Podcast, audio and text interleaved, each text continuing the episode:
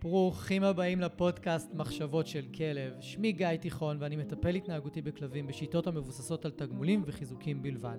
אני מאמין שחשוב לגדל כלבים כיום בראייה הוליסטית ולא מספיק לגדל אותם בראייה התנהגותית בלבד. בכל יום שישי יעלה פרק חדש בנושא מרתק, דרכו אלמד אתכם להבין כלבים ברמה עמוקה יותר, מה שיסייע לכם לשפר את הקשר איתם ולחיות בצורה הכי טובה ביחד. תודה שאתם מקדישים לי מזמנכם, המשך פתיח ומתחילים. אהלן ושבוע טוב, איזה כיף שאתם איתי כאן. האורחת שלי היום היא אחת המנהלות של קבוצת הפייסבוק, אה, קבוצת התמיכה לבעלי כלבים רגישים. היא העירה את הקבוצה הזאת לתחייה בערך לפני משהו כמו שנתיים-שלוש, אל תתפסו אותי במילה. בנוסף לזה, אלה מלווה אנשים שיש להם כלבי רגישים בתהליכי טיפול התנהגותי, וזה ה baby שלה, זה התשוקה שלה. ביקשתי מאלה לבוא להתארח היום בפרק הזה ספציפית, שמדבר על תוקפנות בתוך הבית, כי היא, זה לא זר לה. אלה מגדלת את מוקה, אחת הכלבות היותר רגישות ומורכבות שאי פעם תכירו, אני יכול להגיד לכם את זה בהתחייבות, מהיכרות אישית עם מוקה. ואלה חוותה לא מעט פעמים אה, תוקפנות בתוך הבית ממוקה, והיא הייתה מוכנה לבוא ולשתף באומץ ולשתף בפתיחות על החוויה שלה, ואני מאוד ממליץ לכם לפתוח אוזניים וגם עיניים ולהקשיב לכל מה שיש לה להגיד. ברוכה הבאה, אלה. היי. אני שמח מאוד שאת כאן איתי. יש לנו נושא לא פשוט לדבר עליו היום. לא, הוא מחזיר אותי להיסטוריה. מחזיר גם אותי קצת אחורה. אבל בכל מקרה, אנחנו... אני מאמין שנצליח לעמוד בזה. כן. ורציתי להביא אותך לדבר על הנושא הזה, בעיקר בגלל שיש לך ניסיון בבית עם העניין הזה. והרבה אנשים גם בתקופת הקורונה קצת חוו את זה, אולי במיוחד עם הכלבים שהם אימצו, אולי פחות עם הכלבים שהם כבר חיו איתם בבית. עם הכלבי ו... בר שהם אימצו. הכלבי בר שהם אימצו, נכון. ורציתי לשאול אותך, שאלה ראשונה, מהם הגורמים לתוקפנות בבית מניסיונך, ותרגישי חופשי לשתף גם על מוקה או מהניסיון האישי שלך? הגורמים. אה... קודם כל, אני חושבת שאחד הגורמים הראשונים זה אופי נרכש או גנטיקה. שאם אנחנו uh, ספציפית מדברים על uh, כלבי בר, שהם לא מחוברים לעולם שלנו בשום שום קשר, אז כל הסביבה שלהם משתנה, ממצב שהם חופשיים בטבע, לצורך העניין, למצב שהם uh, בתוך ארבע קירות. אז uh, זה כלבים שספציפית בעיניי הם... Uh, עם נטייה מאוד חזקה להצטברות של מתח וסטרס ברמות גבוהות. ומי שם בבית, אם לא אנחנו, כדי לפרוק את הסטרס הזה. אבל אני גם חושבת שזה לא מרכיב אחד שאני יכולה להגיד עליו, אוקיי, בגלל זה הכלב תוקפן, אלא יש איזשהו, uh, uh, אתה יודע, זה מכלול של דברים. Um, אני אקח את זה לחיים האישיים שלי עם מוקה, אז... Uh, גם היה שם גנטיקה, לדעתי, של... אה, לא יודעת אם לקרוא לזה רכושנות או שמירה על המרחב האישי שלה, אולי זה שניהם, כי אני חושבת שמראש הגיעה עם אה, מאוד אה, קנאה למרחב הפרטי שלה. אולי זה באמת קשור לזה שהיא הייתה כלבת בר, או בגנטיקה כלבת בר. מרכיב נוסף, לדעתי, היה שם גם כאבים שאני לא ידעתי על קיומם, שאחר כך, אם נגיע לסיפור הזה, אה, זה כמובן התגבר אחרי שהיא הייתה עם פרפו. אה, ואני גם חושבת שגם אני הייתי מאוד בוסר בלהבין אותה. לא באמת הבנתי אותה. חשבתי שלאמץ סגורה בת ארבעה חודשים זה piece of cake, זה כולה צרכים, אז מקסימום תעשה לי קצת פיפי וקקי בבית, וגם זה היא לא עשתה. אה, לא תיארתי לעצמי שיהיה לי איזה עניין כזה, אבל אצלי החוסר הבנה שלה היה בעיקר ב... תקשורת, כי לא הבנתי שכשהיא נוהמת, היא לא רוצה את הקרבה שלי. לא הבנתי שלא כדאי כל כך להתקרב כשהיא אוכלת עצם ולנקות את הרגליים. אה, והסביבה, כאילו גם מאוד מהר, היה לנו אה, המון עימותים סביב המיטה. אה, המיטה של מוקה. המיטה שלי והמיטה של מוקה. גם המיטה שלי. לא הספיקה לה מיטה אחת. לא. לא, אני רציתי נורא להתקרבל איתה במיטה שלי, זה היה כל כך כיף להתקרבל, לעשות כזה, קרבולים עם הכלבה. זה היה כזה חלום, כולם סיפרו שם ישנים עם הכלבים שלהם. ואני באתי להתקרבל, ואז היא אמרה לי, חמודה, את טועה. ודווקא לי ביס. אז אה, גם קרבולים לא כל כך אהבה. בכלל, מגע זה לא היה משהו ש... היום אני מבינה שבאמת יש שם עניין של מגע, וזה גם כנראה קשור לתוקפנות, כי לא הבנתי את הסימנים, ניסיתי לגשת, תמיד באתי לאחרי, אה, לפני שיצאתי מהבית, להגיד לה שלום, הכי בחיבוקי וכזה, מוצי פוצי, והיא מרחוק סימנה לי. אני היום מבינה שזה היה סימנים, אבל מרחוק סימנה לי כבר שלא להתקרב, אה, ולא הבנתי את זה. אמ, אבל uh, המזל שלי היה עם מוקה, שדי מהר היא, מה זה די מהר? ביום הראשון היא כבר הבהירה לי שהיא לא מרוצה מהסיטואציה, והיא עוד יותר לא מרוצה שאני הבאתי חברה. ואז היא גם אמרה לחברה שתעופי מהבית. אה, והיא כמעט תקפה את החברה שבאה אליי ביום הראשון שהגיעה. אנחנו מדברים על חברה אנושית. חברה אנושית, כן. אמ, אז הסיבות הן כמובן מגוונות, ומהניסיון שלי אה, היום, של, שאני עובדת עם כלבים כאלה, אה, חוץ ממקרה אחד, כל, התוקפנ... כל המקרי תוקפנות שטיפלתי בהם לבני הבית וגם אה, לאורחים, נגיד, לצורך העניין, אה, היה בדרך כלל גם מרכיב של כאב. אז אה, שוב, זה משהו שגם נורא קשה לנו אה, לעלות עליו. אה, אבל בואו נסכם שהמרכיבים העיקריים עם הכלבים האלה זה באמת אה, תקשורת לקויה וגנטיקה של הם לא מחוברים באמת לעולם הזה של המרחב הקטן הזה. אה, ושלל מרכיבים נוספים שנרכשו עם הזמן. כשאת אומרת תקשורת לא לקו, אה, לקויה, או זאת אומרת, שאנשים לא מבינים את הכלב שלהם, אנשים לא מבינים את הכלב שלהם לחלוטין. לא קוראים את השפת גוף כמו שצריך. בדיוק, הרבה פעמים uh, יש קטע כזה של uh, נורא אוהבים ללכת לכלב ולנשנש אותו בכל רגע שאפשר, שהוא כזה במקום שלו, רגוע, כאילו הכי נח וכזה, ואז זה הזמן הכי כיפי שלנו לבוא וללטף אותו. וזה דבר שעם הזמן הבנתי גם עליי וגם uh, עם לקוחות שלי, עוד לפני, או שרק הגעתי ושסיפרו לי את הסיפורים, אז הבנתי שזה המקור למתח בין הכלב לבעלים שלו. Uh, היו לי לא מעט מקרים שכל הכמות סטרס המטורפות שהיו לכלב פשוט ירדו. ברגע שהם למדו לתקשר איתו ברמה של מגע, כי זה נראה לנו נורא, זה אחד הדברים שאני מדברת עליהם הכי הרבה, הקטע של מגע הוא כל כך אינטימי, ואם uh, מישהו שולח יד uh, לילד שלו ברחוב, כנראה שהוא יפליק לו או שימצא את עצמו בכלא. אבל עם הכלב שלנו זה נראה משהו שנורא בסדר שמישהו ירצה ללטף, אה, כי אין חוק כזה, לצערי. אה, אבל אנחנו שוכחים שלמרות שזה כלב, וגדלנו על זה שזה משהו נורא fluffy וחמודי, הוא לא אוהב את המגע, בטח לא מזרים וגם לא מאיתנו, לא תמיד.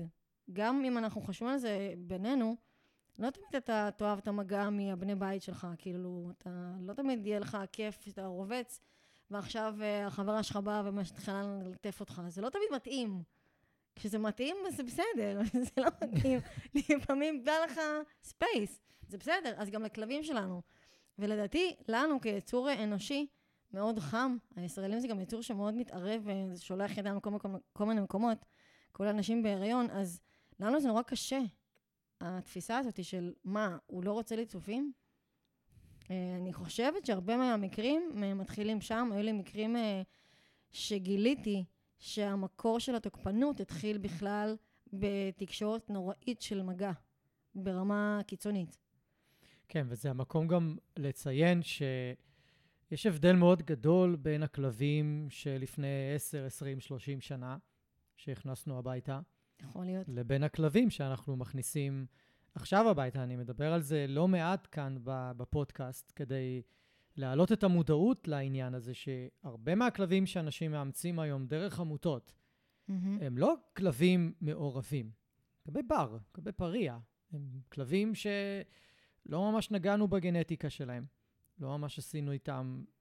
לא, לא נגענו בהם. זה לא כמו לברדור, או, נכון. או, או גרמני, או איזשהו גזע ספציפי שאנחנו הנדסנו אותו גנטית, שאנחנו נוכל לעשות דברים שאולי לא יהיו לו נעימים, כמו ללטף אותו, טיפוח. או... Hmm? טיפוח, נכון, טיפוח. הם, הם, הם גם כלבים הרבה פחות טולרנטיים מכל הכלבים המבויתים. כלב בר או כנעני או כל מה שאיך שלא יקראו לו, הם, אין להם טולרנטיות לשום דבר. אני מודה שפגשתי מעטים שהם טולרנטיים, בכלל התקשורת איתנו. נכון, ואנחנו, כמו שאמרת, אנחנו לוקחים את הכלבים האלה מסביבת מחיה שהם, מה שנקרא, עברו התאמה לחיות בה. נכון. ב- אם זה במדבר, שטחים פתוחים, בצפון, בכל מקום בארץ אפשר למצוא אותם. אנחנו באמת מכניסים אותם לתוך הארבע קירות, אז אנחנו מקבלים המון התנהגויות שאנחנו מחשיבים אותם לבעיות התנהגות, והן לא טיפוסיות, אבל סך הכל, זה פשוט הדרך של הכלבים האלה להגיד לנו, שומעים? קשה לנו. כן, אנחנו זה, מתאמצים זה, וקשה לנו. נכון, זה פשוט אה, מקום כל כך לא טבעי בשבילם.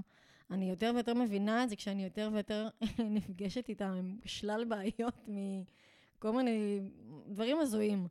הם באמת, הם לא... הם פשוט לא מתאימים. גם כשאני אגור, גם כשגרתי במושב, לא באמת התאים על ה- לחיים האלה. אה, I did my best, מה שנקרא, אבל אה, הם... אפילו היום, הנה, דוגמה טובה. יש לי שדה מאחורי הבית. כן, זה לא אומר שהיא כל טיול רוצה ללכת לטייל בשדה. וואלה. אפילו בשדה, שהוא כאילו, הוא ממש נראה כמו טבע, עדיין יש שם המון דברים מפח... שמפחידים אותה, והיא על רצועה, היא לא משוחררת. סתם דוגמה, סיקסק, fucking ציפור. איך שהיא שומעת אותה, היא נבהלת ונכנסת להתקף חרדה. אה, היום זה כבר טיפה יותר טוב, אבל עדיין היא שומעת אותה והיא עושה אחורה פנה. אז היא פחות נכנסת לחרדה, אבל היא לא מרוצה מזה. מעניין למה זה מקושר לה. זהו, אני, אני באמת לא יודעת, אבל זה, זה גם דוגמה, כאילו, שאפילו כשיש לי שדה מאחורי הבית, היא עדיין לא בהכי משוחרר שלה.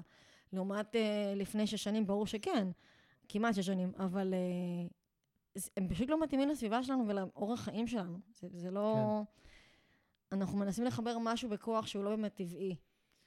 נכון, ואז בגלל שאנחנו עושים את זה, אז כל נושא המגע, נכון. והכיבוד של הכיבוד, חיבוד, חיבוד של מרחב פרטי. מרחב אישי של הכלב, הוא הופך להיות מאוד מאוד קריטי, וכל הנושא הזה נהיה עוד יותר מאתגר כשיש ילדים בתמונה, נכון. שמאוד רוצים ללטף ומאוד רוצים לגעת. אני פגשתי משפחה לפני שבועיים באבטליון ברמת גן, די. כן, ממש מטר מאיפה שגרת ואני גרתי, ושאלתי את הילדות בצורה הכי כנה ו- וישירה שיש, מה אתן רוצות בכלב שלכם? כאילו, מה חשוב לכם שיהיה בכלב? והילדה אמרה, אני רוצה ללטף אותו כל היום, ואני לא יכולה.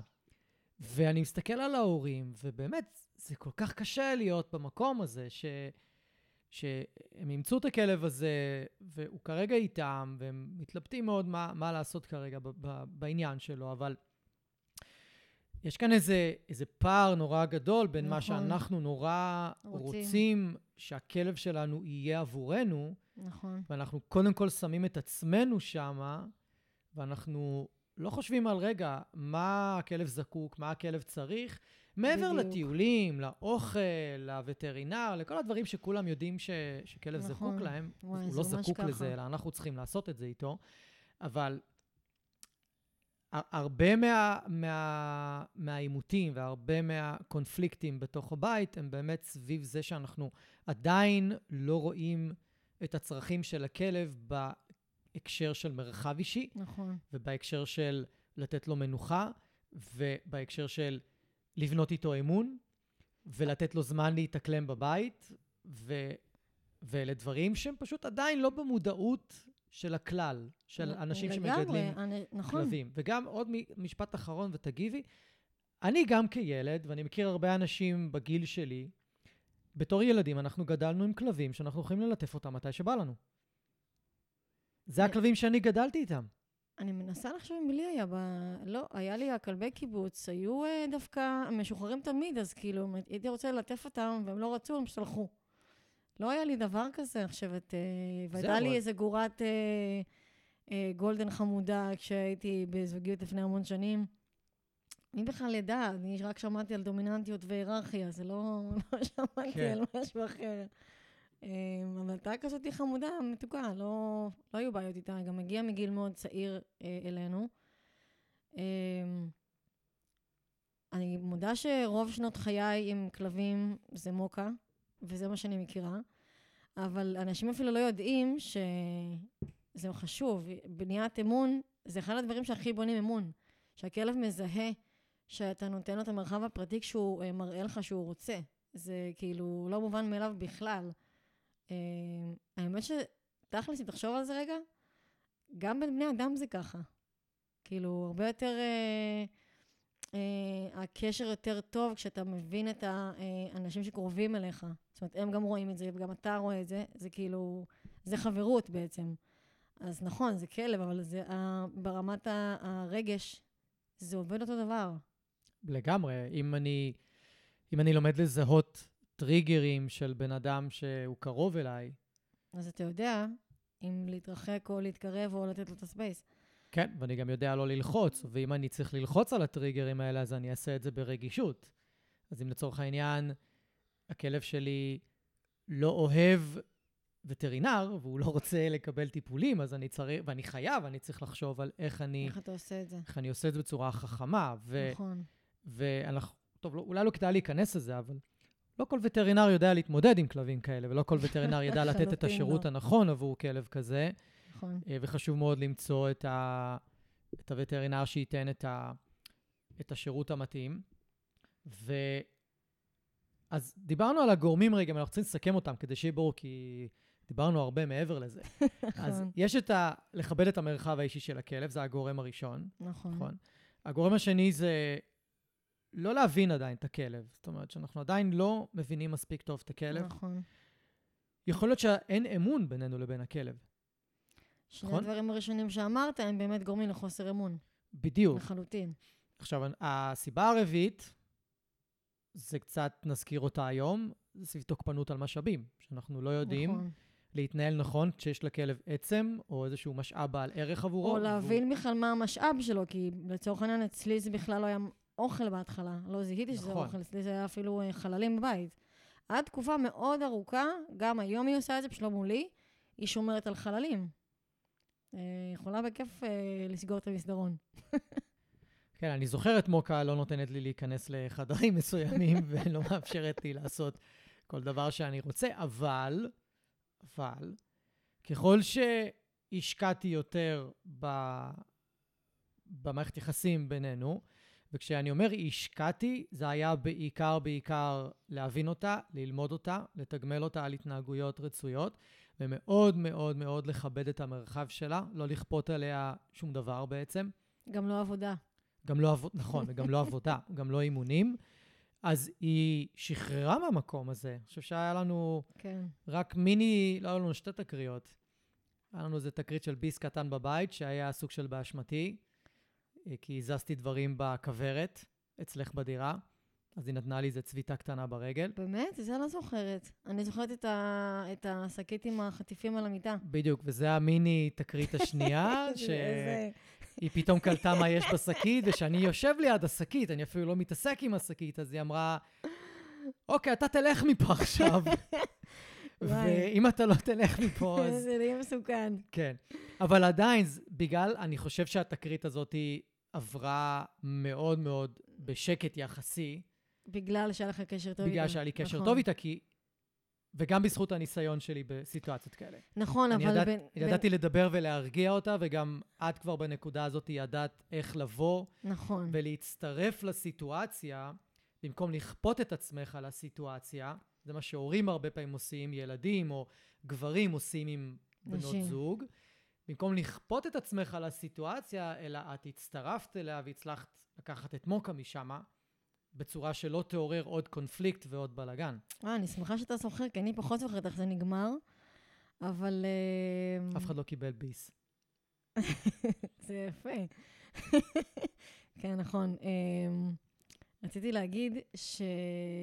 זה, זה באמת היה הקטע של השמירה על משאבים איתה, אבל גם אני חושבת, חשוב להגיד עוד דבר, אה, אתה היית המאלף שלה, ולא היה לך את ההיסטוריה הקודמת שלי הייתה איתה, ובהרבה מקרים עם כלבים כאלה זה מאוד משפיע, כי אני מגיעה לפעמים לבתים ואומרים לי, וואי, איך הכלב איתך, וזה וזה זה.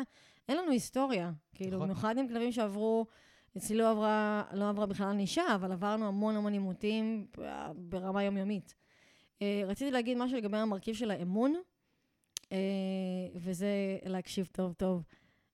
אהבה, שכלב אוהב אותנו, זה לא אומר שהוא סומך עלינו וזה לא אומר שיש אמון. יש הבדל גדול מאוד בין אהבה לבין רמת אמון שכלב סומך עליי ויודע שאני אעזור לו ויודע שאני שם. אני יכולה להגיד גם מהניסיון האישי שלי וגם מלקוחות שאני עובדת איתם, זה פשוט דבר שנבנה. ופתאום הכלב כל כך נינוח ליד הבעלים. out of the blue, שולחים לי עדכונים כאלה ולא יודעים אפילו להסביר למה. לא יודעים להסביר שפתאום אה, יותר מבינים את הכלב, ויותר נותנים לו space, ויותר קוראים את המצוקות שלו, אז עוזרים לו כשהוא צריך לה את העזרה, ובמשך שנה שלמה זה לא היה. במיוחד עם כלבים שעברו אה, ענישה, אה, ואז נדמה לנו שכשאנחנו חוזרים הביתה והכלב אה, בא אלינו בלקוקים, זה, אוהב אותנו והוא מאמין וסומך בנו, סומך עלינו. אז היה לי חשוב להדגיש שזה לא מובן מאליו. זה לא אמון בהכרח. לא, ואני לאחרונה מאוד מאוד מאתגר את עצמי סביב המונח אהבה בכלבים. אני לא. בטוח שהוא קיים אצלם. אני... אבל שהם לא אוהבים אותנו, כאילו? אני לא יודע, לא יודע מה הם מרגישים. אני בהחלט, אני בהח, בהחלט יכול לראות חיבה, אני בהחלט יכול לראות אמון, אני בהחלט יכול לראות הנאה ושמחה. אז אני, אני לא יודע, אבל את יודעת מה, זה, זה לא כזה משנה, אנחנו- אבל... אפשר לחפור בזה בפודקאסט הבא.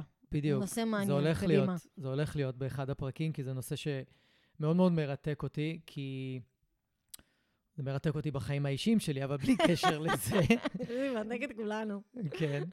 אז זה מרתק אותי גם עם כלבים, כי אני הרבה, תקופה מאוד ארוכה, הייתי שואל את עצמי אם, אם רוני אוהבת אותי, אם, אם היא, היא כזאת כלבה לעצמה, והיא כזאת כלבה של תן לי space ותלטף אותי רק בתנאים שלי ורק בסיטואציות מסוימות, וגם נוגה היא כזאת, ואז פשוט שאלתי את עצמי במלא מקומות אולי איפה זה הם... קצת שיקוף למי שאתה.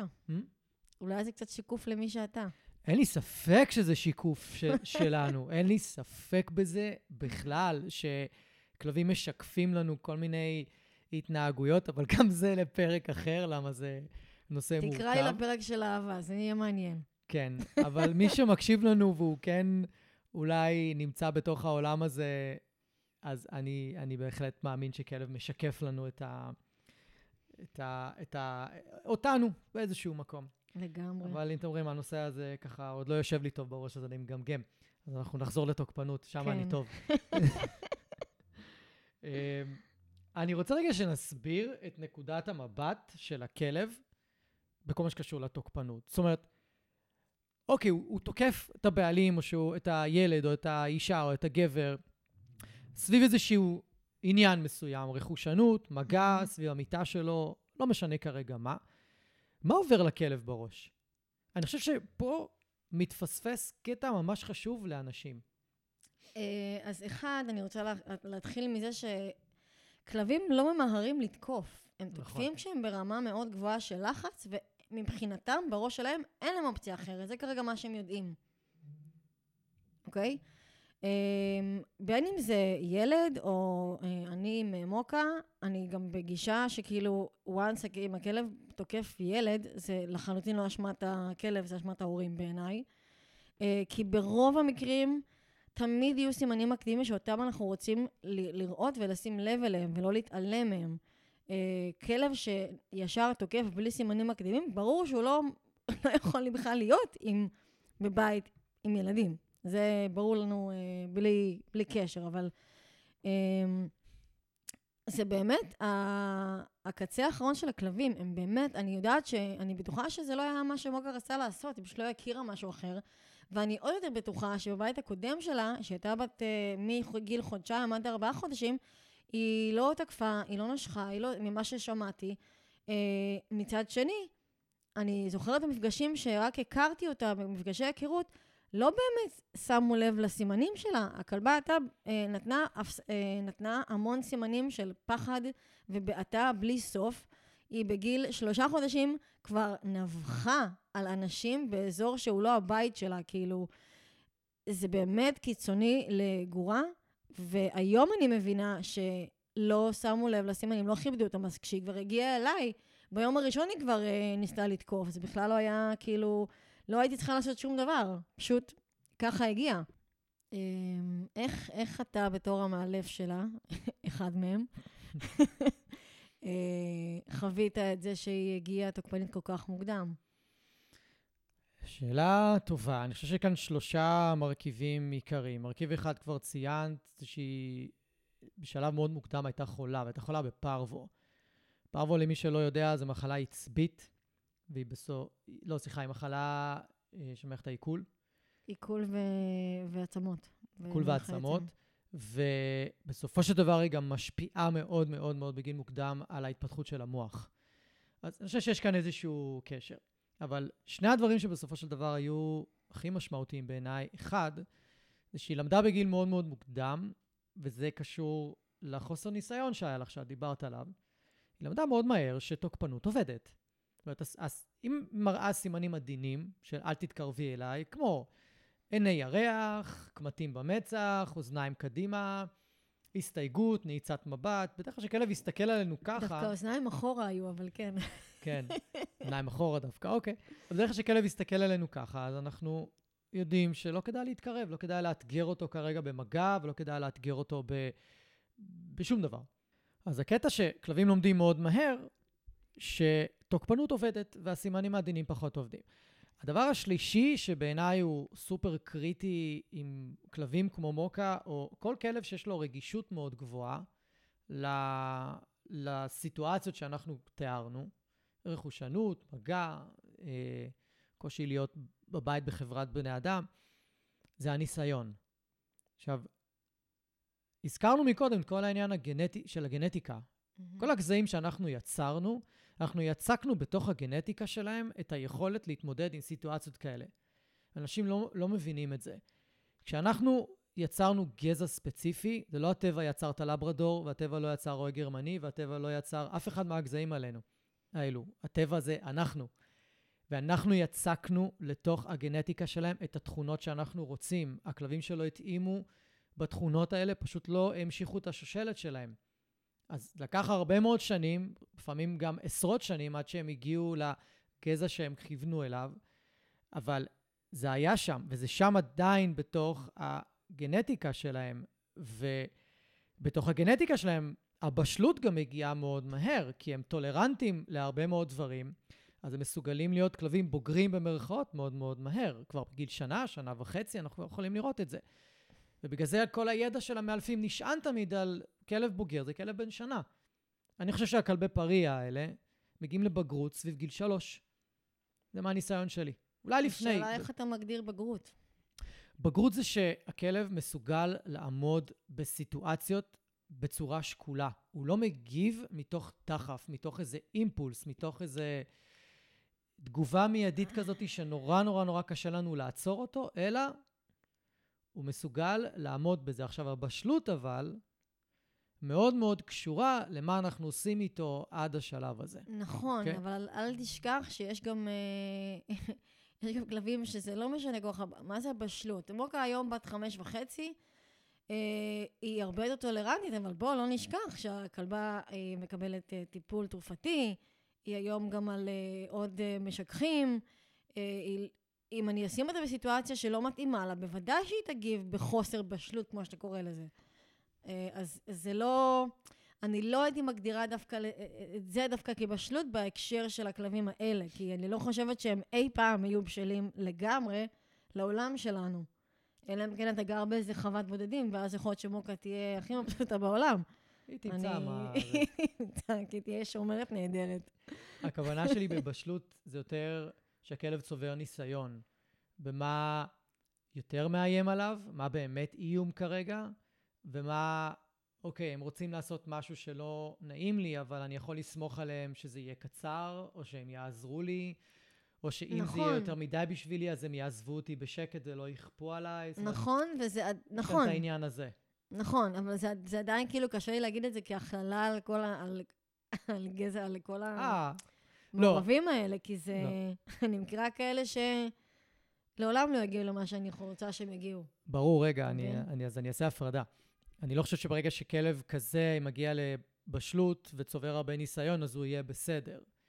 אני אומר שבגילאים המוקדמים, הרבה יותר קשה איתם, כי את הניסיון הם צוברים מאוד לאט. Mm, הכל כן. אצלם הוא סביב ה-fight or flight. נכון. הכל סביב ה-fight or flight, ו- ולוקח לדעתי, שנים להרגיע את המערכת הזאת. נכון. להרגיע אותה, שהכלב לומד שאוקיי, הם לטובתי, הם לא רוצים לה, לה, כן. לפגוע בי, הם לטובתי, הם בדיוק. באמת פה לטובתי, ו- ובאמת זה משתנה מאוד מכלב לכלב של כמה זמן לוקח לו להגיע לשם. אני בהחלט מכיר כלבים ש... זה לא יעזור כמה שנים אנחנו ניתן להם, הם לא יהיו נכון. בטוחים בתוך הבית. לא יעזור כמה אנחנו נשקיע וכמה אילוף זה יקרה, אבל בואי רגע לא ניקח את המקרה קיצון. בואי ניקח שנייה את המקרים שהם באמצע ו- ומטה, נכון, ששם אנחנו בהחלט יכולים, נכון, לגמרי. דרך ניסיון, להרגיע את הכלב מאוד. נכון. אני, טוב, מוקה היא לא באמצע, אבל אה, הלוואי, זה היה נחמד. אה, אבל אני כן יכולה לראות את מה שאתה אומר על, על מוקה, שהיום היא בת אה, כבר חמש וחצי. חמש וחצי? כבר, במאי היא כבר בת שש אמורה להיות לפי הערכה של הגיל, אבל אה, אני כן רואה שהיא הרבה יותר סומכת עליי, ואני כן יכולה להגיע איתה למקומות יותר קיצוניים מבחינת התקשורת שלנו, אבל מן הסתם, היא באמת יודעת שאני לא אעמיד אותה במקומות אה, אה, שקשים לה. יש לנו המון דיאלוגים, גם בטיולים, גם בבית, אה, אם משהו קשה לה או לא קשה לה. אה, מה שכן חשוב להגיד כאן, זה שבתחילת הדרך שלי, אה, שכמובן הייתי מאוד קלולסית והייתי רחוקה מעולם האילוף, למרות שעבדתי עם מאלפים ו, אה, וגיא אחד מהם, ואני מודה שבתחילת הדרך לא לגמרי שמחתי על מה שאמרו לי, כי כל הסביבה הרחוקה יותר של גינות הכלבים והחברים בשכונה וכל המי ומי, כולם אמרו לי שהיא אה, מנסה לשלוט עליי, ואסור לי לאפשר לה לנהום עליי, ואני צריכה לצאת, אה, אני לא אשכח בחיים, שאני צריכה לצאת לפניה כדי שהיא תבין שאני הבוס ולא היא. ואני אני זוכרת שאמרו לי את זה, וכבר אז היה נשמע לי, מה? למה שהיא תרצה להיות הבוס שלי? כאילו, for God's רק פחדתי מזה שאני עושה טעויות שיובילו אותה ליותר לתקוף אותי. ובסופו של דבר, באמת, ככל שלא הקשבתי למאלפים והקשבתי יותר למומחי גינות הכלבים, ככה הכלבה תקפה אותי יותר. ואמרו לי, הנה דוגמה קלאסית, אמרו לי, את צריכה להתיש אותה בטיולים ארוכים, היא תהיה עייפה ורגועה בבית, אז אחלה, לקחתי את הכלבה, הלכנו שעתיים לכיוון פארק הירקון, גרתי ברמת גן, חזרתי הביתה, רציתי לברוח מהבית. זה סיפור ידוע, כל מי שמכיר אותי אה, מכיר את הסיפור הזה, כי פשוט צברה כל כך הרבה סטרס מהטיול של שעתיים בחוץ, שהיא פשוט הייתה עצבנית וזועפת, ורק רצתה שאני לא אהיה בבית, בגדול. זה מה שקרה. אז לא להקשיב למומחי גינות הכלבים. זה המסר. מומחי גינות הכלבים, אמ, אהבתי. אני, אה, אין, אין, לא היה שום, אה, היא לא ניסתה לשלוט בחיי, היא רק רצתה שקט. אני עד היום לא מצליחה להבין את המיתוס הזה שעדיין יושב לאנשים בראש, שהכלב אה, מגיב ככה באגרסיבית כי הוא רוצה, לת, אה, רוצה לשלוט בנו. אבל אתה, אתה היית בעולם הזה, אתה אולי יודע להגיד מאיפה זה הגיע. אה, זה פשוט נשען על תצפיות מאוד ישנות שנעשו בשנות ה-30, 40, 50, כשלקחו זאבים ושמו אותם בתנאי שבי. בדיוק, מכלאות, ו- שזה כן, שונה וראו מהטבע. שהזאב החזק יותר או המתוחכם יותר, הוא בסופו של דבר מגיע למשאבים יותר מהר, או מגיע להרבות את הנקבה יותר, יותר אה, מכולם, או- והוא יש לו בעצם שליטה על משאבים, אז החליטו שהוא הדומיננטי, הוא האלפא, הוא... נתנו להם כל מיני הגדרות, לא ניכנס לזה היום, יהיה לנו פרק מיוחד בדיוק על זה, אני אביא לכם בפרק הזה גם מחקרים אמיתיים משנות האלפיים ולא שנות ה-30 וה-40. וזה פשוט מושרש בנו כל כך חזק, ומושרש בנו כל כך כל כך לעומק, גם בגלל התוכנית של סיזר מילן, וגם בגלל התוכנית שעכשיו בנטפליקס, שממשיכה להנציח את הנרטיב המיושן הזה. ופה בפודקאסט אני רוצה להביא למודעות אחרת, להסתכל על הכלב בעיניים אחרות, להסתכל על הכלב בצורה בהביוריסטית, בצורה התנהגותית, בצורה שרואה את הכלב כחיה שפשוט מנסה להסתדר בעולם אנושי. והיא לא מנסה להשתלט על העולם האנושי, אלא פשוט מנסה להסתדר שם. ו... ואנחנו ניכנס לזה הרבה יותר אה, לעומק. ורצית עכשיו, סימנתי שאת רוצה להגיד רציתי משהו. אה, אה, לסכם את העניין של הנקודת מבט של הכלב, אה, שזה בסופו של דבר מסתכם רק בלהבין את הסימנים היותר עדינים שלו. אם עכשיו היינו נוחתים באיזה כוכב אחר ולא היינו מבינים שום דבר, ממה מדברים אלינו, היינו צריכים אה, ללמוד את התקשורת המשותפת אה, של העולם הזר הזה, והם צריכים ללמוד את התקשורת שלנו כדי שנצליח להסתדר. וכמו בני אדם, אני עושה המון השוואות לבני אדם, כי זה מאוד מאוד דומה.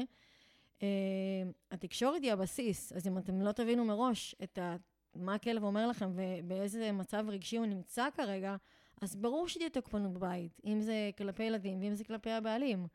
אלא אם כן, באמת, אין לכלב מספיק אומץ, אבל uh, זה גם uh, משהו, אבל בסופו של דבר, התקשורת, זה מה שגם גורם לבנייה של האמון, וגם בטח מונע uh, מצבים של תוקפנות. אני כן רוצה בנקודה הזאת להחריג כלבים מסוימים, כי בטוח מקשיבים לנו אנשים שבאמת משקיעים המון בתקשורת, משקיעים אולי המון באילוף, ומשקיעים המון בלקבל את העזרה הנכונה והמקצועית, ועדיין חווים את התוקפנות הזאת בבית, ואם זה כלבים צעירים, אז זה בהחלט יכול להתמתן או לעבור בעתיד, אבל גם יש מקרים שפשוט זה לא מתאים. הכלב נמצא בסביבת נכון. מחיה לא מתאימה. שהוא לא יוכל לעולם לפרוח בה ולשגשג בה, הוא פשוט יחיה יותר ממקום של מגננה, וזה משהו ששווה להעלות אותו מול המאלף, מול המטפל, זה משהו ששווה לבדוק יותר לעומק, לקבל יותר ייעוץ אם אתם נמצאים במקום הזה, ואולי אתם עושים פעולות כרגע שמחריפות את, ה... את המצב של הכלב. בואי נדבר על זה. מה, מה, אנשים, מה אנשים עלולים לעשות שבסופו של דבר יחמיר או יחריף את התוקפנות של הכלב כלפיהם? אה, ישאירו את העימותים. יתעמתו, במה, זה, זה קרה לי.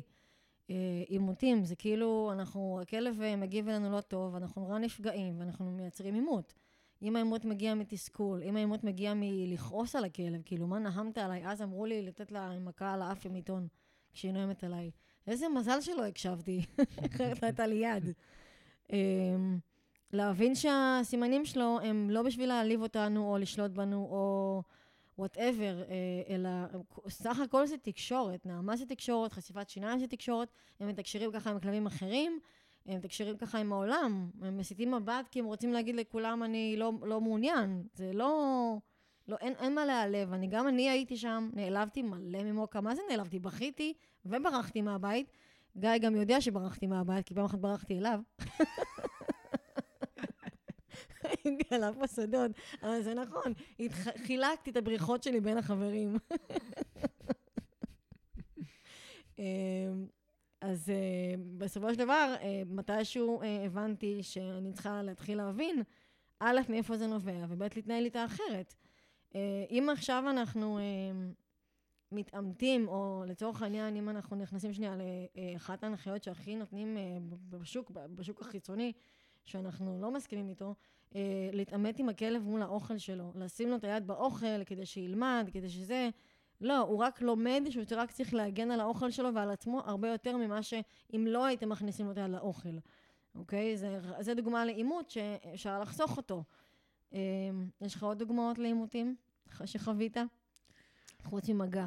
נגיד, שכבר עברנו עליו? אה, סביב המגע, כן, אפשר בהחלט מגע כפוי, שאם הכלב אומר שהוא לא רוצה שיגעו בו, אז ההרגלה למגע היא, היא, היא, היא הרגלה למגע מציק, כאילו שהכלב כביכול יתרגל לזה, אבל הוא רק לומד שבני האדם שחיים איתו, לא, שוב, לא מכבדים את המרחב האישי. ועוד נושא שהוא מאוד חשוב, שיכול להחמיר את התוקפנות ואף לגרום לתוקפנות בלתי צפויה, תוקפנות מפתיעה, זה אם אנחנו מענישים את הכלב על הסימני אזהרה שלו, והוא לומד שלתת סימני אזהרה לא כדאי. נכון. אבל אם אנחנו דוחקים אותו לקצה או לפינה, או אנחנו מעמיסים עליו יותר מדי, אז הוא יתקוף, הוא ינשך, הוא ירגיש שאין לו ברירה. אין לו אופציה אחרת, כן. אמרנו, הכלבים האלה יכולים לחיות ב fight or flight תקופה מאוד ארוכה עד שהם לומדים לסמוך עלינו ועד שהם לומדים לשחרר את המקום הזה. ואם הם עדיין שמה איתנו, במערכת יחסים איתנו, אז הם בוחנים אותנו גם כל הזמן. נכון. ואם אנחנו נלמד אותם שלתת לנו סימני אזהרה, כמו שהם יהיו נותנים לכלב אחר, זה מסוכן עבורם, כי אנחנו נגיב בצורה חריפה או חמורה. הם ינשכו בלי אזהרה מוקדמת. יש לי גם סרטון על זה, שאני מקבל עליו המון המון אה, פידבקים, וזה משהו שמאוד חשוב לדעת. את כן. ציינת, נעמות, חשיפות שיניים, אם נביחות, יש- כל הדברים, זה תקשורת. היא אם תקשורת לא משהו- נעימה. היא לא נכון. נעימה לנו, בני אדם, צריך לציין את זה. זה לא כיף נכון. לקבל נעמה מהכלב, זה לא לקבל... נכון, לקבל חשיפת אני שיניים. אבל תמיד אה, אה, משווה את זה לתקשורת בינינו, שנגיד אני מתקרבת למישהו מאוד מאוד קרוב, והוא מבקש ממני בצורה מאוד מנומסת שאני אתרחק. אז נעמה, זה, זה חצי דרך של, אה, יחסית הוא מנומס. זה מאוד את מנומס. הסימנים שלפני נעמה אני, אני לרוב לא אראה, אם אני לא מכירה את הסימנים, סימני הרחקה הראשונים לפני שמגיעה נעמה. אה, לקח גם לי הרבה זמן להבין מה הסימנים של הכלבה שלי, אבל זה בסך הכל תקשורת, פשוט, אין לו שפה אחרת, אתם, גם לא רוצים שהוא ינבח. אז אם הוא ינבח, יהיה לכם יותר מבהיל מאשר נעמה. אז תבינו שנעמה, בסך הכל הוא אומר לכם בנימוס, בבקשה תתרחק, זה לא נעים לי. זה מה שהכלב אומר. עכשיו, אם יש משהו מסוכן, כאילו צריך לזכור שבסופו של דבר, לא משנה כמה אנחנו נעבוד עם הכלבים האלה, או לברדור, או כל החמודים האלה, בסופו של דבר זה כלב, זה, זה בעל חיים. כמה שהוא לא יהיה מבוית ולא יהיה מחונך או מאולף או whatever, וידע לעשות מלא טריקים, זה בעל חיים, ויש לו גם את הגבולות שלו וגבולות היכולת שלו. הוא לא יכול להכיל כל דבר שנעשה לו. וזה בסדר, מותר לו גם לא להסכים איתנו. אבל אם יש דבר שהוא סופר מסוכן, בגלל שזה בעל חיים, אה, זה לא להקשיב לסימני האזהרה האלה. אני מכירה כמה מקרים שאין לכלב כמעט סימנים, זה כל כך מסוכן, וזה תהליך הרבה יותר ארוך בשבילכם לעבור עם uh, מטפל התנהגותי, לשפר את זה, לשקם את זה. זה תהליכים של uh, מלא זמן עד שהכלב בכלל uh, לומד לתת סימנים. בין אם זה תוקפנות לא רק לבני הבית, אלא בכלל תוקפנות. אז היה לי חשוב לחדד את העניין של ה... כן, לתקשר את הסימנים האלה ולא להתעלם מהם, ובטח לא להעניש אותם. כן, אני מאוד מסכים איתך בכל הנקודה הזאת, ואני הייתי רוצה לשאול עכשיו, מה בסוף גרם לירידה בתוקפנות של מוקה כלפייך בבית? אם את צריכה רגע לסכם, כדי שיהיה לאנשים מאוד ברור, בכזה, ב- במשפטים קצרים, שיהיה לאנשים מאוד ברור, כל מה שדיברנו עכשיו. אוקיי, אה, אחד, הדבר הראשון זה למדתי להתנהל איתה בבית. אם זה נגיד, אה, לדוגמה, אותות מידע כשאני עוברת, כדי להכין אותה שאני עוברת ושלא תהיה מופתעת. אה, שתיים, כמובן, למדתי את התקשורת הכלבית שלה ברמת עפעפיים. אה, הבנתי שאם את זה אני לא אעשה מספיק טוב, היא לא תוכל להישאר אצלי, וזה לא שאנשים חיכו בתור לאמץ את מוקה. אה, שלוש, עשיתי איתה המון המון עבודה על uh, קשר, uh, חיזוק הקשר המון, ובעיקר מחוץ לבית, כי בבית היה, היה המון המון מתח. לא משנה באיזה כיוון, אם זה משאבים, אם זה התנועה שלי, אם זה אני נושמת וחיה איתה. אפילו, אפילו בלילה, אפילו בלילה היו, היו עימותים, זה כאילו מטורף. היא תקפה אותי שלוש פעמים בלילה, זה היה משוגע לגמרי. Uh, אז הבית לא היה מקום טוב בשלב הזה של, של יחסינו. Uh, עשיתי את המון עבודה של אפילו סתם משחקים בחוץ, הטיולים היו במקומות יותר שקטים, גם אם היו קצרים, הם היו הרבה משחקים, uh, במקומות שהיא הייתה מסוגלת בכלל לאכול, היא גם לא אכלה בחוץ, זה גם כן uh, עניין. ב- בגדול, אם למישהו יש איזשהו ספק, אז הבעיה היחידה שלא הייתה למוקה זה חרדת נטישה.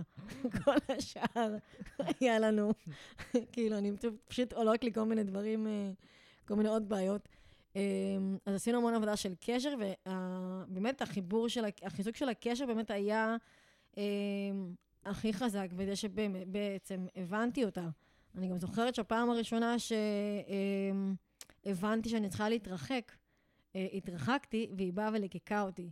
אז אני לא יודעת אם הליקוק היה פיוס, או שהוא היה כאילו, וואי, תודה שהבנת אותי, אבל זה היה נחמד. זו הפעם הראשונה שמוקה בכלל אה, הראתה איזשהו סוג של חיבה אה, למי שעובד כל כך קשה בשבילה. אה, אה, נראה לי שמניתי את כולם, פחות או יותר. אה, זהו, ואני רוצה אם אתה לחדד זוכר עוד רגע. משהו, כן. אני הייתי רוצה בנקודה הזאת לחדד משהו. כשאת אומרת שאת למדת לראות אותה יותר טוב, זה בעצם אומר שאת שמת את עצמך במקום שלה, את למדת לראות את העולם דרך העיניים שלה, מהמם. ובתכלס, את הבנת מה עובר עליה. אה, כן, לגמרי. מעולה, כי, כי אנחנו באים מנקודת הנחה הרבה פעמים, שאני יודע מה הכי טוב לכלב, אני יודע מה הוא צריך, זה, שוב, נשען על תיאוריית הדומיננטיות ו- ותיאוריית הלהקה, ושהמנהיג יודע הכי טוב, ו- ושהכלב צריך להקשיב לי, ו- ואני אני אתן לו את הביטחון. בואו, אנחנו לא כאלה טובים בלתת ביטחון לאנשים אחרים. נכון. אז לכלבים שלנו אנחנו לא בטוח גם יכולים לעשות, בטח שאנחנו לא דוברים את אותה שפה. אז, כי עבורי זה פשוט, זה, זה לא בולשיט, אבל עבורי להיות במקום שמקנה ביטחון לכלב שלי, זה תהליך של שנה, שנתיים, של, של חיבור ושל קשר, וזה לא משהו מיידי שאני זוכה בו.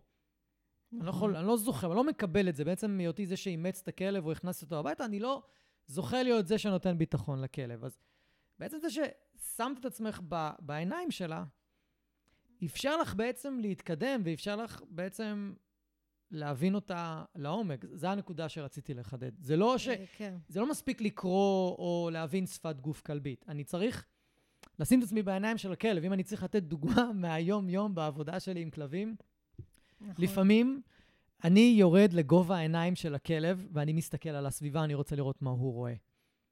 נכון. והרבה פעמים אני אומר, אה, הוא לא רואה את מה שאנחנו רואים בכלל. נכון, זה כמו שאתה אומר ללקוחות בחוץ, אה, לשים לב, אתה יודע, כבר, אתם יודעים למה הוא אה, רגיש ולמה מה קשה לו, אז ת- תמנעו מזה, תשימו לב שאתם לא שמים אותו ב- בלחץ הזה, כאילו, זה בדיוק ש... הרי זה בדיוק החידוד שנתת. אה, פשוט לא ידעתי שזה באמת בפועל מה שעשיתי, כי זה היה תהליך אצלי כל כך ארוך, ממש ארוך. מה זה היה? זה לא לגמרי נגמר, אבל אנחנו במקום אחר לגמרי. אה, כן, אז אלה בעצם היו הגורמים, אני חושבת שהירידה הראשונה של התוקפנות, של המינון, הירידה במינון התוקפנות, אה, הפעם הראשונה שזה באמת אה, קרה, היה בעיקר שהתחלתי להודיע לה אה, שאני עוברת, שאני זזה, שאני קמה. זה אה, אותות כשהיא מידע שדיברת אותות עליהם. מידע, כן, זה... אז בואי רגע נסביר רגע מה זה. אני חופ... כן, אני אומרת, אני בקצרה. מדברת על זה הר- הרבה מאוד, אבל uh, זה בעצם uh, מילים או משפטים קבועים שאנחנו אומרים לכלב כדי להכין אותו לקראת משהו שהולך לקרות, ואנחנו יודעים שזה יכול להלחיץ אותו. אז רק כדי ש... Uh, עכשיו, אני לא אומרת, טוב, בואו לא נעשה מה שמלחיץ את הכלב, אבל אנחנו צריכים לחיות בבית. אבל אני כן יכולה להכין אותו באיזשהו אופן שהולך להיות משהו שאתה uh, מכיר, ושזה לא יפתיע אותך. הכלב מצליח להתכונן לזה כשהוא יודע כבר מה אומר האות מידע.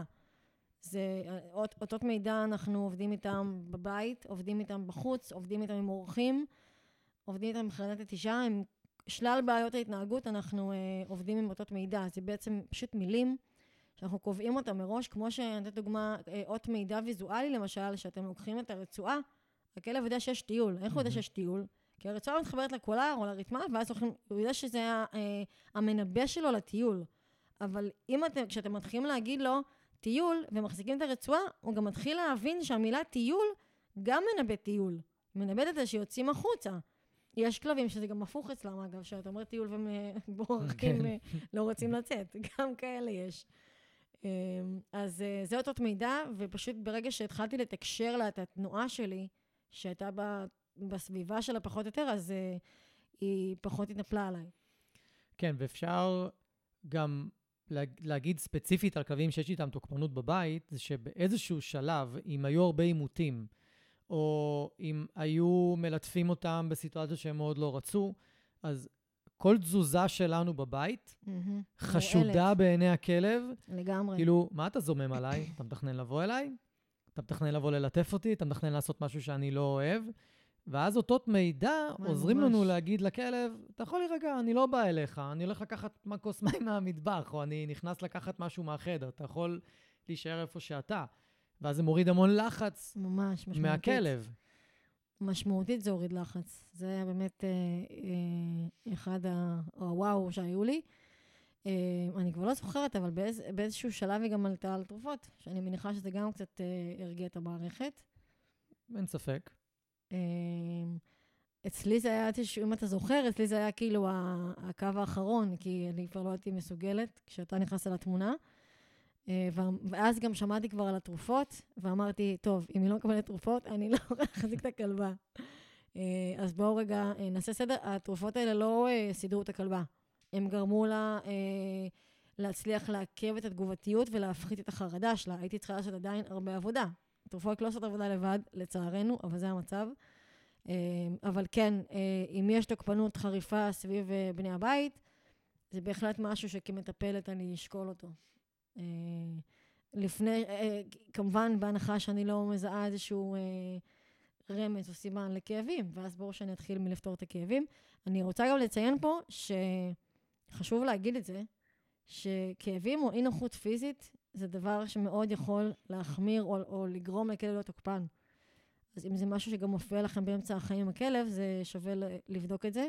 אגב, אה, לפני שבוע פנו, חזרו אליי אנשים שהתעניינו וסיפרו לי שבעקבות השיחה שלי איתם, הם גילו שלכלבה יש אה, אה, תת תפקוד של בולטת התריס.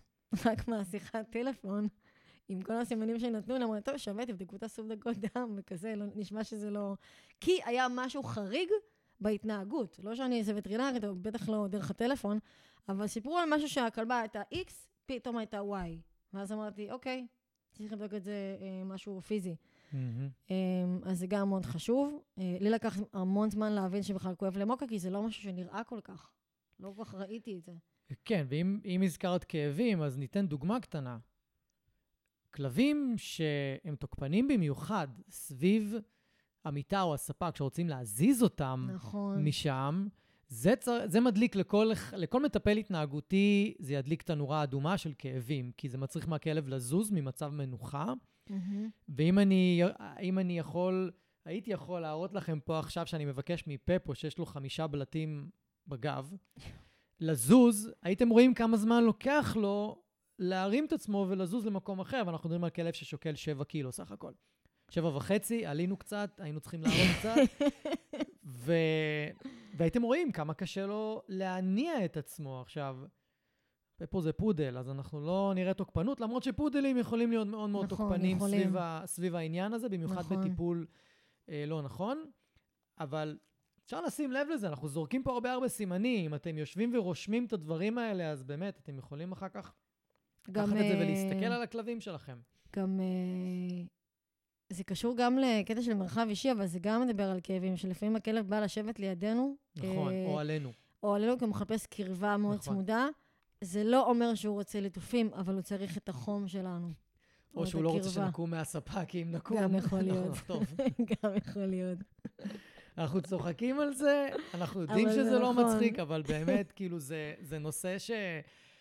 אם אנחנו קצת לא נצחק עליו, אם אנחנו לא ניגש אליו בקצת הומור וזה, אז אנחנו לא נוכל לעבור את החיים עם כלב כזה. באמת. לי הייתה כלבה רכושנית, ואומנם היא חיה איתי רק שנתיים עד שהיא נפטרה, פשוט אימצתי אותה בגיל תשע, ולהגיד לכם את האמת, זה היה מפחיד. כן, היה מפחיד. כל פעם שאלה משהו, זה בהחלט היה מפחיד. אני אספר על סטאר יותר בפרק שנדבר על רכושנות, על תוקפנות משאבים. אבל בסופו של דבר זה, זה היה כאילו לעמוד מולה, לחייך ולהגיד, טוב, תשמרי על העצם, את יכולה ללכת למקום, קחי את העצם יחד איתך, שחררי אותנו מהאמצע הבית, תני לכולנו להסתובב באופן חופשי. והגענו בעצם למצב הזה שהיא לוקחת את, ה, את החפצים שלה למקום ולא שומרת ולא מאיימת על אף אחד. זהו, שאני אצלי, אז אפשר להגיע ל... זה... איך היא לא חושבת לקחת את הדברים שלה למקום שלה? מוקה. כי כאבים, היא לא רוצה לזוז. נכון. וגם פרוו, מי יודע מה זה עשה למוח שלה, עם כל הכבוד.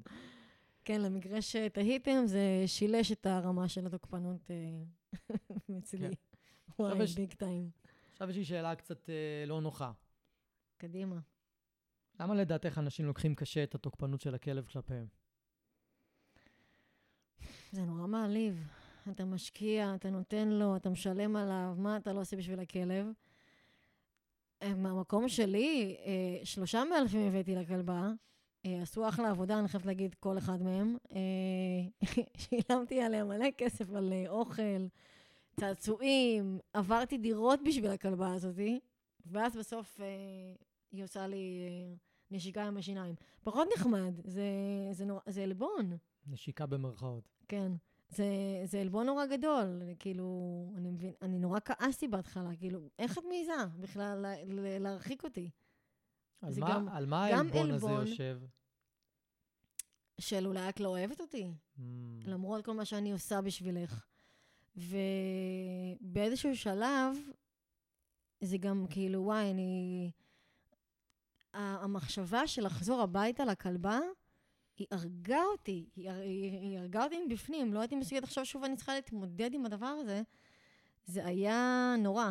אמ, שוב, אני, אני לוקחת את המקרה שלי שהוא יחסית קיצוני, כי הנשיכות היו ברמה של יום-יום, זה לא היה פעם בשבוע. אמ, גם פעם בשבוע, אגב, זה הרבה, אבל אמ, גם היה שם עלבון, גם היה שם המון כעס, גם הקטע של את, את נוהמת עליי, על הפאקינג שטיח של המטבח, שאני באה לבשל ולה... כאילו, זה שלי, מה את נוהמת עליי? או אז שהיא תקפה אותי על המיטה, שישנתי. זה אחד הדברים המפחידים שיכולים לקרות עם כלב תוקפן.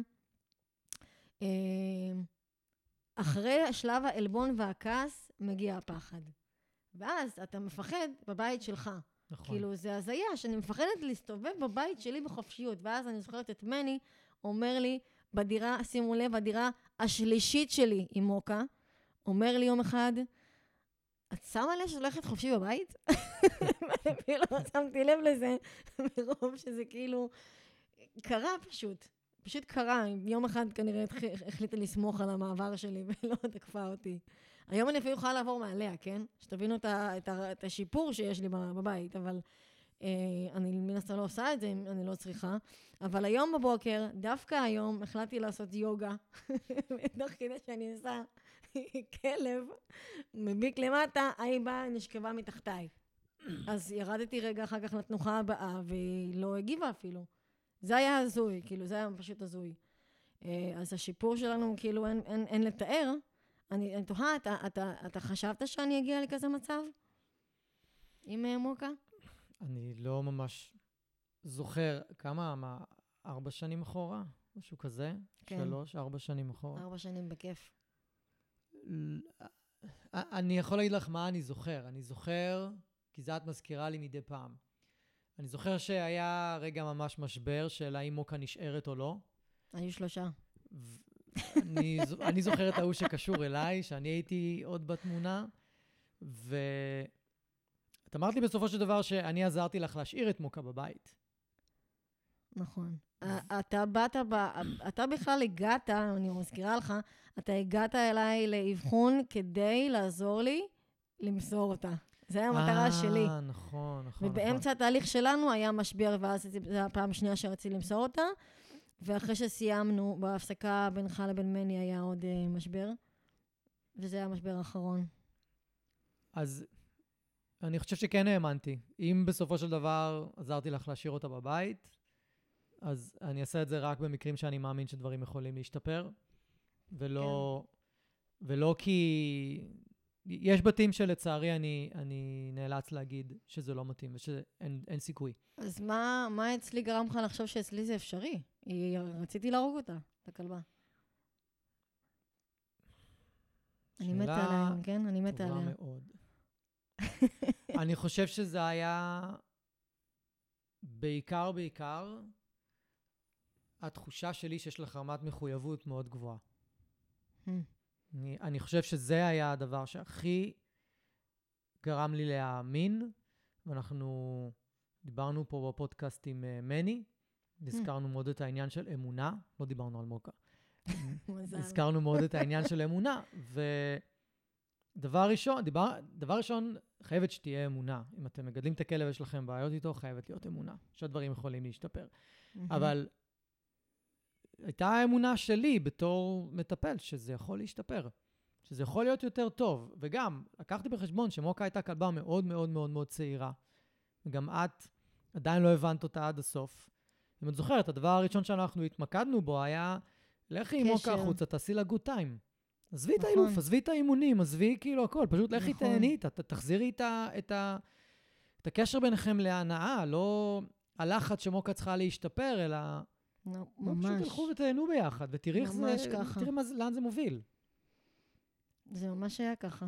כי גם לא כזה רצתה לעבוד. אני גם זוכרת שהיה לי גם משבר במרקר, כי במרקר כבר אמרתי, טוב, אני לומדת אילוף. עכשיו הזדמן איתם, אני רוצה שכלבה תתחיל להיות uh, בורדר, מה קורה? תחזיר לי כדור. בורדר, תחזיר כדור. עבדתי איתה, תחזיר לך יד של מישהו אחר אולי. הכנתי את העבודה איזה כמה שבועות, עד שיום אחד באתי להתחיל לעבוד איתה, לחצתי על הקליקר והיא עושה לי סיבוב עם הטוסיק, ביי. הלכתי. כן, ש- שזה יפה שהיא אומרת לך בצורה הזאת, תשמעי, לא בא לי. כן, אז היא כבר, כן, אז היא כבר הייתה בסדר, תקשרה טוב. אבל הנה, זה- בדיוק מה שאנחנו מדברים עליו. לראות את הסיטואציה ולחוות אותה מנקודת מבט של הכלב, ולהבין מה עובר עליו ומה עובר לו בראש, ולא לחשוב שהוא עושה לי דווקא, ולא לחשוב שהוא עקשן, ולא לחשוב שהוא מורד, ולא לחשוב שהוא מפגין כלפיי איזושהי דומיננטיות, או עושה איתי משחקי שליטה, או כל הדברים האלה. זה פשוט לא. אמ, פשוט לא. מה בתפיסה של אנשים צריך להשתנות כדי שהכלב יפחית מהתוקפנות שלו? דיברנו כמו על זה, אבל שדיברנו, כן. קודם כל להבין את הכלב, ב- להבין, להבין. את התקשורת שלו, אה, מתי לגשת, מתי לא לגשת, מה הצרכים הבסיסיים שלו, או אפילו ברמה של אה, מה שגיא הזכיר עכשיו, להבין בכלל מה הוא רוצה, מה הצורך שלו. הנה, דוגמה הכי טובה, מוקה בכלל לא אהבה לעבוד. אני הייתי בלחץ של אה, אימונים וזה, מאלפים, אני מביאה לה כזה את שלל המאלפים הכי תותחים שיש בשוק, והיא לא רוצה לעבוד. היא לא רצתה לעבוד, הייתי צריכה לעשות באמת הרבה fun איתה, ולהראות לה שאפשר גם סתם לרחרח פיפי בעץ, לא חייבים לעבוד. אמ, אז קודם להבין את הכלב. אה, להבין גם אה, מה הצרכים שלו מבחינת המרחב. זה מאוד חשוב. מרחב, אה, כל כלב, גם לא תוקפן, גם הלברדור הכי חמוד, צריך גם את המקום שלו. בדיוק כמו שאני משווה את זה לילדים, יש לכם ילדים בבית, קטנים, הם צריכים מרחב פרטי שלהם מעבר ל, לזמן איתכם. הם צריכים את המיטה שלהם, הם צריכים את הפינת משחקים שלהם. גם כלב, צריך את האזור, אזור, סייף זון שלו.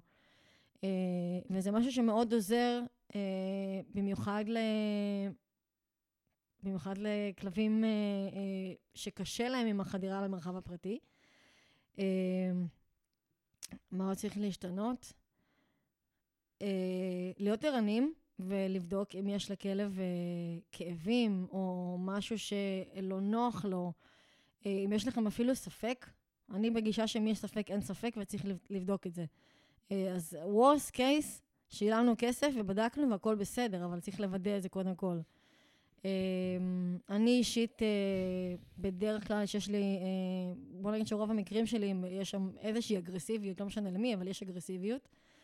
אה, ואני קודם כל מנסה לבדוק באבחונים שלי, גם בהמשך השיעורים, אם יש משהו שנראה לי לא נוח אצל הכלב, אם יש שם דפוסים קבועים של uh, התעסקות עם הגוף, אם יש דפוסים קבועים של אגרסיביות, לבדוק אם יש משהו שיכול להצביע לי על אי נוחות, uh, וזה משהו שצריך uh, להיות מטופל.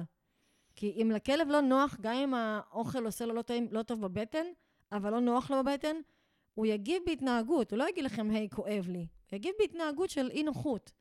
אז אצל כלב אחד זה יהיה כלבי כלבים, ואצל כלב אחר זה יהיה כלפי הבעלים. זה משהו ש... anyway צריך לבדוק. עוד משהו שנראה לך להוסיף על התפיסה של אנשים שצריכה להשתנות?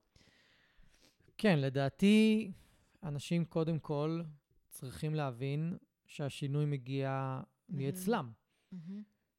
הם מצפים שהכלב ישתנה קודם לפני שהם עושים איזשהו שינוי פנימי. ושוב, זה לא תופס לגבי כל האנשים, יש אנשים שמיד עושים את השינוי, ולכלב לוקח זמן לעשות את השינוי, ויש אנשים שמצפים שהכלב ישתנה קודם. אז לאלה שמצפים שהכלב ישתנה קודם, אז זה לא יקרה. או שתמשיכו לצפות, כן. ותמסרו את הכלב למישהו אחר, או שתביני שזה לא יעבוד uh, לבד. כן, ואלה שעושים את השינוי, להיות סבלניים. זאת אומרת, הסוויץ' הנוסף זה אלה שכבר עושים את השינוי ובאמת עושים כל מה שאומרים להם, ועדיין הדברים מתקדמים לאט, אז נכון. להיות סבלניים ולהיות באמונה, להחזיק תמונה בראש של אמונה מלאה שהכלב בהחלט יכול להשתפר ויכול לעבור שינוי לטובה, ולהאמין, ולהאמין. ובנקודה הזאת של אמונה, גם טיפ קטן לכל מי שעובד עם מאלפים, תשאלו את המאלף שלכם אם הוא באמונה מלאה שהכלב שלהם יכול להשתנות. כי אני חושב שזה גם משהו שאולי נכון. אנחנו לא מדברים עליו, אנחנו לא נוגעים בו, אבל אם אני לא מאמין שאני יכול לעזור לכלב, אז אני לא בטוח לטפל בזה. לא בטוח. יכול להיות שאני אתחיל בחוסר אמונה, ואני אתן לזה צ'אנס, ואז אני אשנה את דעתי. אבל אם מלכתחילה אין לי אמונה, שזה מאוד נדיר, זה מאוד מאוד נדיר, כי האמונה שלי הרבה פעמים היא לא תלויה בכלב. היא תלויה נכון, באנשים שמטפלים בכלב, נכון. לא בכלב, כמעט אף פעם. נדיר שזה בגלל הכלב. לא, לא, זה בדרך כלל האנשים, אבל אני רוצה רגע להגיד משהו על ה... אה, אחד הדברים שהכי תסכל אותי, זה ההתקדמות הנורא איטית. אני לא ראיתי, אני, בראש שלי, אני לנצח צריכה אה, להבין שהכלבה תנבח ותתפרץ על אנשים מ-20 מטר מרחק. זה ממש היה הציפייה שלי, לא ראיתי שזה יגיע למה שזה היום. אה, בטח לא חשבתי שאני אלך חופשי בבית שלי, כן? אבל... אה, הצעדים לפעמים, במיוחד עם כלבים רגישים, חשוב להגיד את זה, הם צעדים נורא קטנים. שברמה שאנחנו לפעמים צריכים מישהו מבחוץ שיגיד לנו, "את- אתה שם לב שהכלב אה, פתאום יותר רגוע שאתה הולך לידו וכאלה? לגמרי. אה, אז אם אין לכם את המאלף הזה, אז יהיה לכם מישהו מהמשפחה או חבר שיכיר את הסיטואציה, אבל אה, חשוב ל- לא, לא להאיץ בתהליכים האלה ולא לחשוב שזה יקרה מחר. ואני אומרת מראש שיש דברים שהכלב לא מסוגל אליהם והוא חייב את העזרה שלנו. אין מה לעשות, יש, יש להם, אה, גם להם יש תקרות, תקרת זכוכית. כן, לגמרי. תקרות זכוכית זה משהו שהוא נושא בפני עצמו אצל כלבים. אה, אבל אנחנו לקראת סיום, אז אנחנו נתחיל לעשות פה אה, סיומת. אז לפני זה, אבל שאלה אחרונה. כמה הסביבה משפיעה, או יכולה להשפיע, לטוב ולרע, על מי שיש לו כלב כזה? Uh, טוב, בתחילת הדרך אני מודה שהסביבה הייתה מאוד uh, קשה אליי. כל מי שהיה קרוב אליי, חוץ מהמאלפת, לדעתי, אמרו לי לחפש בית לכלבה, למצוא לה מסגרת, uh, להיפטר ממנה, uh, לה, להחזיר אותה, אימא שלי, תחזירי אותה לעמותה, תקחי כלב אחר. um, ובאמת זה גרם לי להמון המון סימני שאלה. אה, ואז באמת עבדתי עם מאלפת והייתי כל כך בוסר, בטח בגישה, אה, שאני יודעת היום כמה שהיא צדקה, ואם הייתי מקשיבה לה אה, יותר, יכול להיות שהייתי מצליחה להתקדם עם מוקה קצת כאילו בפחות זמן. אה, אבל אני, אני משוכנעת שזה בגלל שהסביבה הייתה מאוד לא תומכת. אה, רק אה, אה, לרקורד, היום אימא שלי אה, מדברת על מוקה כנכדה שלה, רק אני אומרת. אה, באיזשהו שלב הבינו שכנראה נועדה. הגיעה כדי להישאר. אה, באיזשהו שלב כמובן שגיליתי את קבוצת התמיכה לבעלי כלבים רגישים, אז היא הייתה עוד אה, קבוצת התמיכה לבעלי כלבים ריאקטיביים ותוקפנים. אה, ומהרגע שגיליתי שיש קבוצה כזאת, זה הפך להיות הכיסא פסיכולוג שלי. חפרתי שם כמו שבחיים שלי לא חפרתי כל כך הרבה. אה, מי שילך אחורה בקבוצה ל-2017, אה, יראה הרבה פוסטים שלי. אה, זה כל כך עזר לי, אה, שפתאום גיליתי שאני לא לבד. הייתי בטוחה שעד אותו רגע שאני לבד, וכל העולם נגדי. חוץ מהמאלפים שעבדו איתי, שאיכשהו ניסו להפיח בי תקווה שלא הייתה.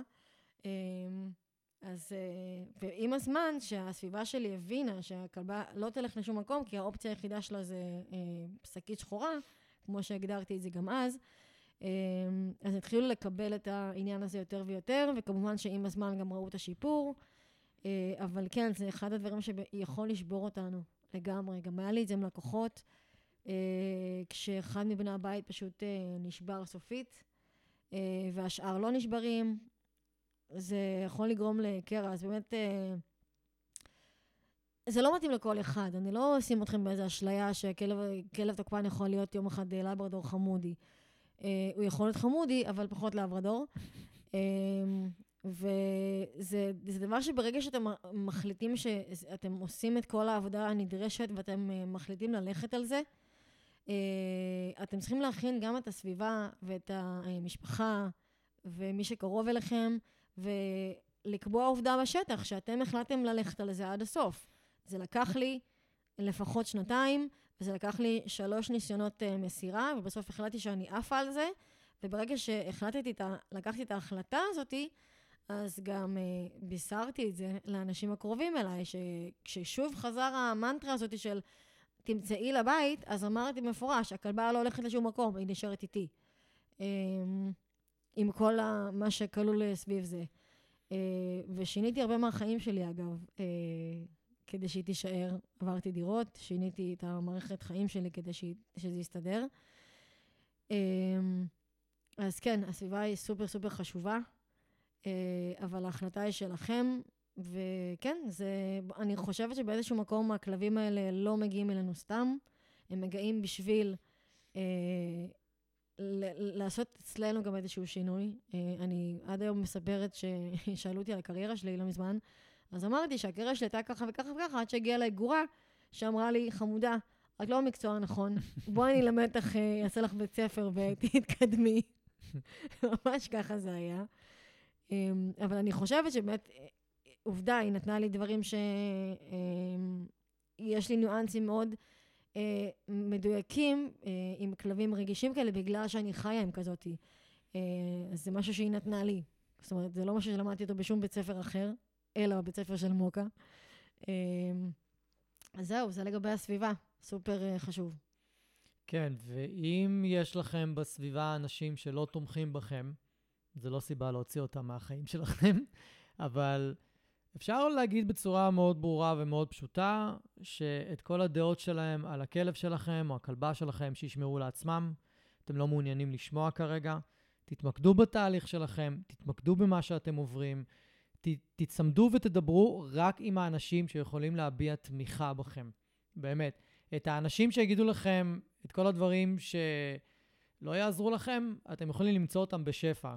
איך נכון. קראת להם? מומחי גינת מומחי כלבים. גינת קפצו הכלבים. לגינת כלבים הקרובה לביתכם, ואתם תמצאו שם שלל תשובות ו- ודעות שבהחלט יעודדו אתכם לכיוון של למסור את הכלב. אבל את האנשים שיעודדו אתכם לשמור את הכלב בבית ולהתמודד עם מה שעולה שם ולהכיל את הכל, זה האנשים הבודדים. אז אתם יכולים לשתף אותם, אתם יכולים להתייעץ איתם, אתם יכולים שהם יהיו ה- ה- האנשים שאתם מדברים איתם, ואל תתייעצו עם אנשים שהם לא לטובת הכלב שלכם.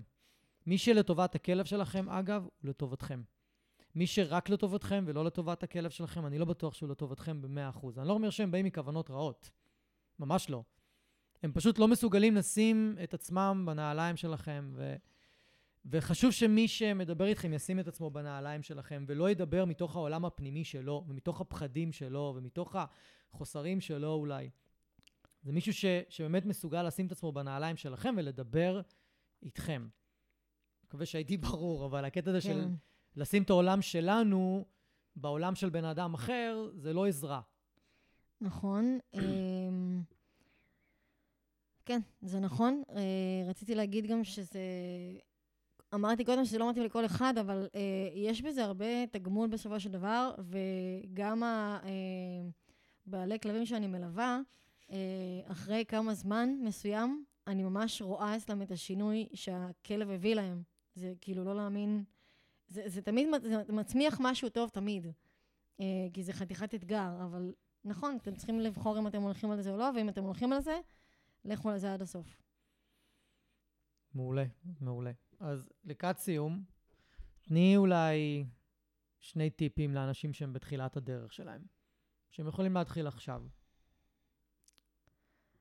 בלי עימותים, פשוט כמה שפחות עימותים, תנסו לפתור את העימותים בצורה הכי טובה, בלי שיש איזשהו... אה, בלי שזה מגיע לחשיפות שיניים והתנפלות. אה, גם אם זה דורש אה, לייצר הפרדה ביניכם לבין הכלב, זה ממש בסדר, גם אצלי יש את זה, זה לא עונש. אה,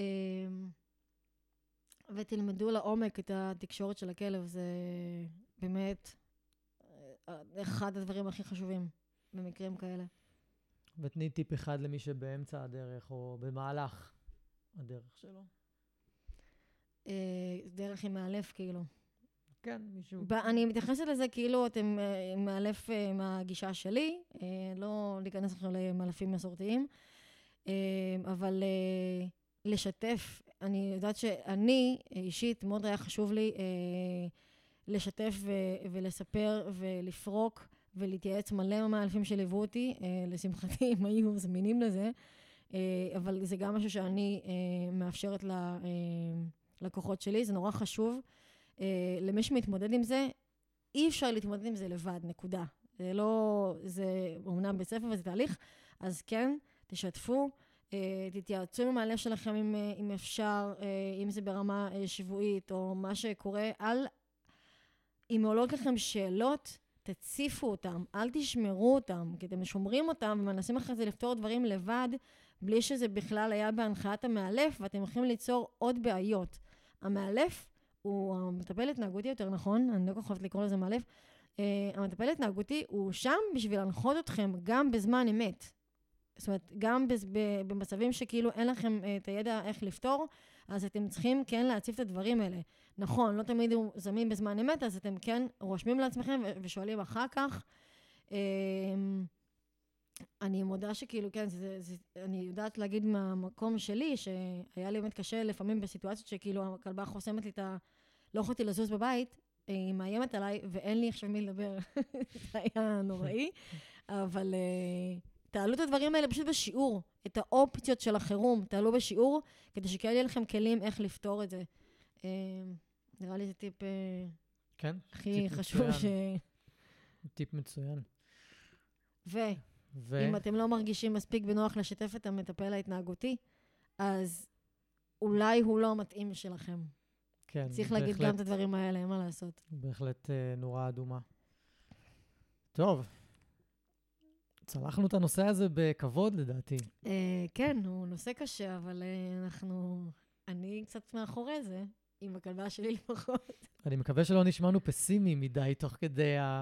לא, אני... תוך כדי. תראה, אני לא פסימית, אבל uh, אתה כן יכול לראות היום, גם עם הלקוחות שלך וגם במקרים שאתה נתקל בהם כי הם- שהם חדשים, אתה כן יכול לראות אם זה בתחילת הדרך כבר, אם, אם הם מתאימים לסיטואציה נכון. או לא, ולפעמים, נכון, לפעמים צריך לוותר, אין מה לעשות, זה לא מתאים לכל אחד. אני לא רוצה להיות פסימית, והכלבה שלו נתנה לי דברים שבחיים אף אחד אחר, אחר לא נתן לי, אבל uh, זה דורש עבודה, וצריך לדעת את זה. כן, כן. ו- ולהסתכל, וגם מי ש... להסתכל גם לא רק על עצמך, חשוב. כן, וגם מי שאולי גידול כלב כזה הוא לא הכי מתאים לו, אני חושב שלא צריך לקחת את זה למקום של בושה ואשמה, ו... ממש לא. ולהלקות את, עצמו, את, את עצמו, את עצמכם. זה קורה. אני המון פעמים מנחית אנשים לקרקע, ואני אומר להם, לאמץ כלב או לחיות עם כלב זה כמו זוגיות.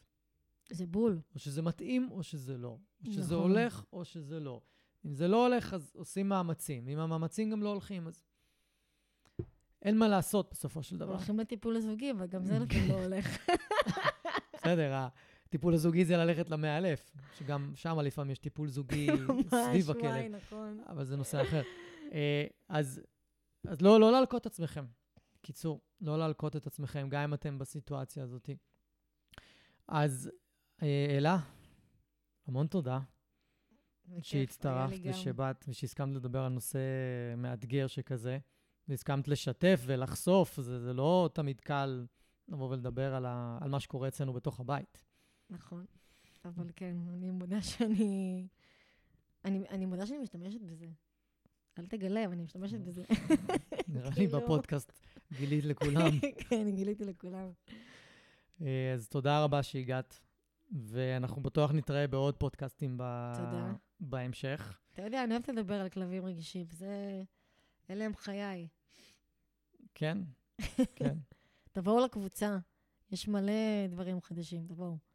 קבוצת התמיכה לבעלי כלבים רגישים בפייסבוק, למי שלא מכיר, יש לינק בתיאור למטה, אתם מוזמנים להקליק עליו ולהיכנס ולהצטרף ולפעול לפי הכללים והחוקים, הם נוקשים, נכון.